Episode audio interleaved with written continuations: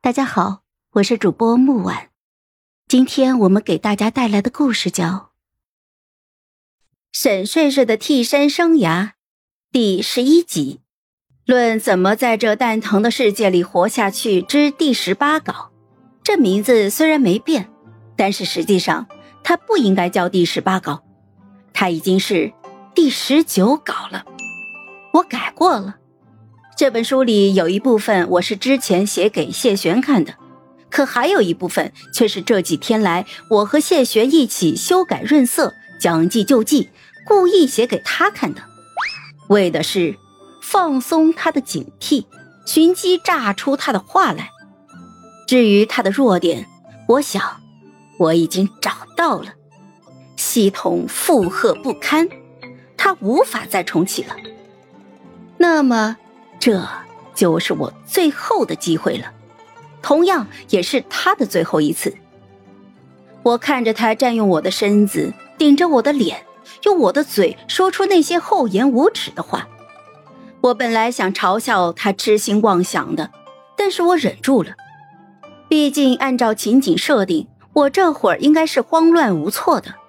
于是我很配合的露出了一脸心痛又绝望的表情。啊！你到底把谢玄怎么了？青瑶郡主弯唇一笑，朝一个方向努了努嘴：“喏，你自己看呀。”就在他说话之间，一道熟悉的身影由远而近，缓缓的走来。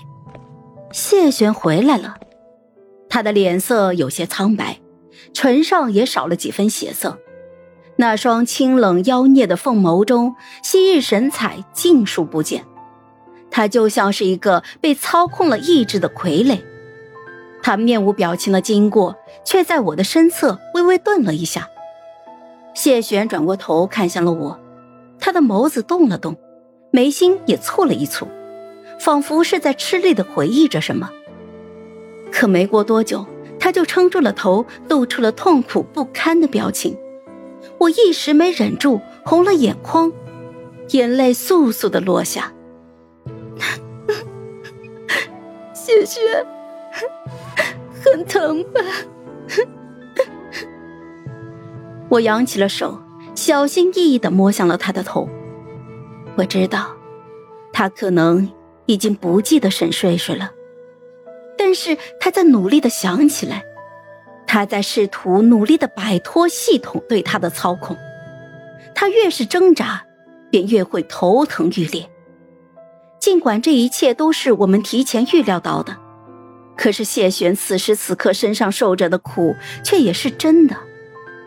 我心疼他，眼泪就越流越多。谢玄看到我的泪水，竟然缓缓的抬起了手，我一怔，啊，谢玄。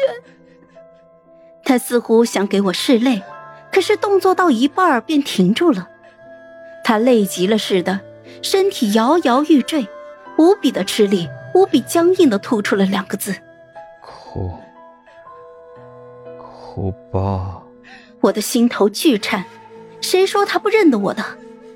虽然我的谢小郎君被那该死的系统变成了这么一个二傻子，但是他还记得我。我投入了他的怀里，紧紧的抱着他，又哭又笑。我也像一个二傻子了。